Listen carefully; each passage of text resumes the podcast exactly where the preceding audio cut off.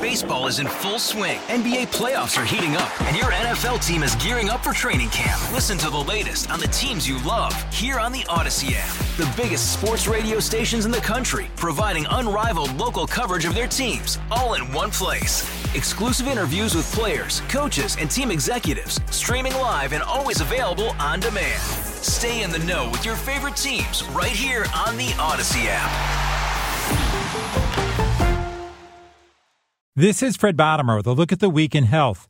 As the CDC rolls out a vaccine to combat the Omicron variant of COVID 19, it says it is also looking at some new variants. The CDC says it is now tracking two new Omicron variant descendants that are starting to grow in prevalence around the country. In its new estimates this week, the agency says that the BA275 and BF7 strains of the virus are now each more than 1% of new COVID cases nationwide. In New England, BF7 has already risen to more than 3% of new infections. The rise of these new strains come as cases have largely been slowing nationwide from the BA4 and BA5 variants, which still make up the vast majority of new infections. Federal health officials are starting a new pilot program to ramp up vaccination rates for monkeypox. The program is intended to reach populations that may face barriers to vaccination. That could include language barriers, location, or immigration status and stigma. CDC's Dr. Dimitri Daskalakis. 61% of people diagnosed with monkeypox either had HIV or an STI. He says the idea is to go where the high risk population goes.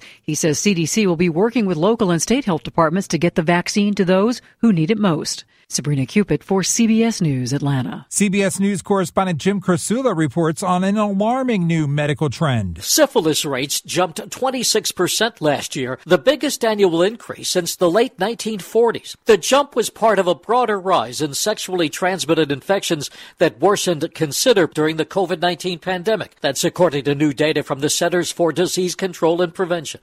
Do we really need 10,000 steps a day? That number has long been touted as the one to reach daily. It's been linked to some health benefits too, like weight loss and lowered risks of cancer. It's even a trend on TikTok. So I'm getting ready to go on my hot girl walk. I think it's funny that we call it that now. Several studies now suggest while it's a good target, anywhere between six and 8,000 steps is enough. Other research even found anything more than 8,000 doesn't increase those health benefits. And even more, Scientists looked into it and they say it may be the pace you walk that's even more important than the actual amount of steps. Stacy Lynn, CBS News. Is your pooch getting a little plump? A new study suggests if you get moving, so will your dog. 11 month old Cooper has tons of energy. It takes a lot for his owner, Connor Shaughnessy, to keep up with him. He's very, very high, highly energetic, and you know, we go out minimum three times a day, hour, hour and a half per walk.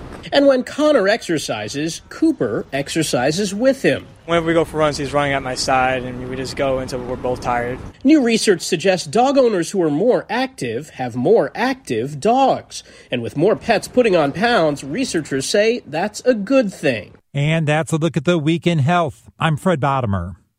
Hey, Rob Bradford here. I have set out on a mission with my good friends at FanDuel to prove what I have known for some time baseball isn't boring. Now I have a daily podcast to prove it with some of the most notable people in the baseball world screaming baseball isn't boring from the mountaintops or at least agreeing to come on our show. Players, managers, GMs, and yes, even the commissioner of baseball, Rob Manfred. It has been a constant wave of baseball's most powerful voices. So join the revolution. Subscribe and soak in Baseball Isn't Boring. Listen on your Odyssey app or wherever you get your podcast. You'll be glad you did.